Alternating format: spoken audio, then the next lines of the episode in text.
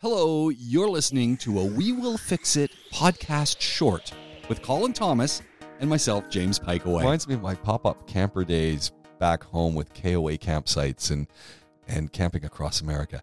And you know, you every time we we'd rock up at one, it was always a half an hour deal for me Yeah. because it would be okay. Well, what sites do you have available?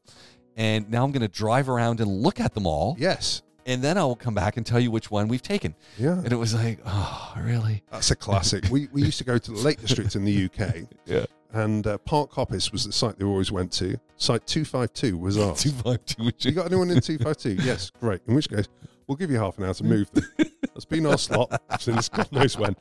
20 years later, I went back. 252. Drove myself, finally. Ugh,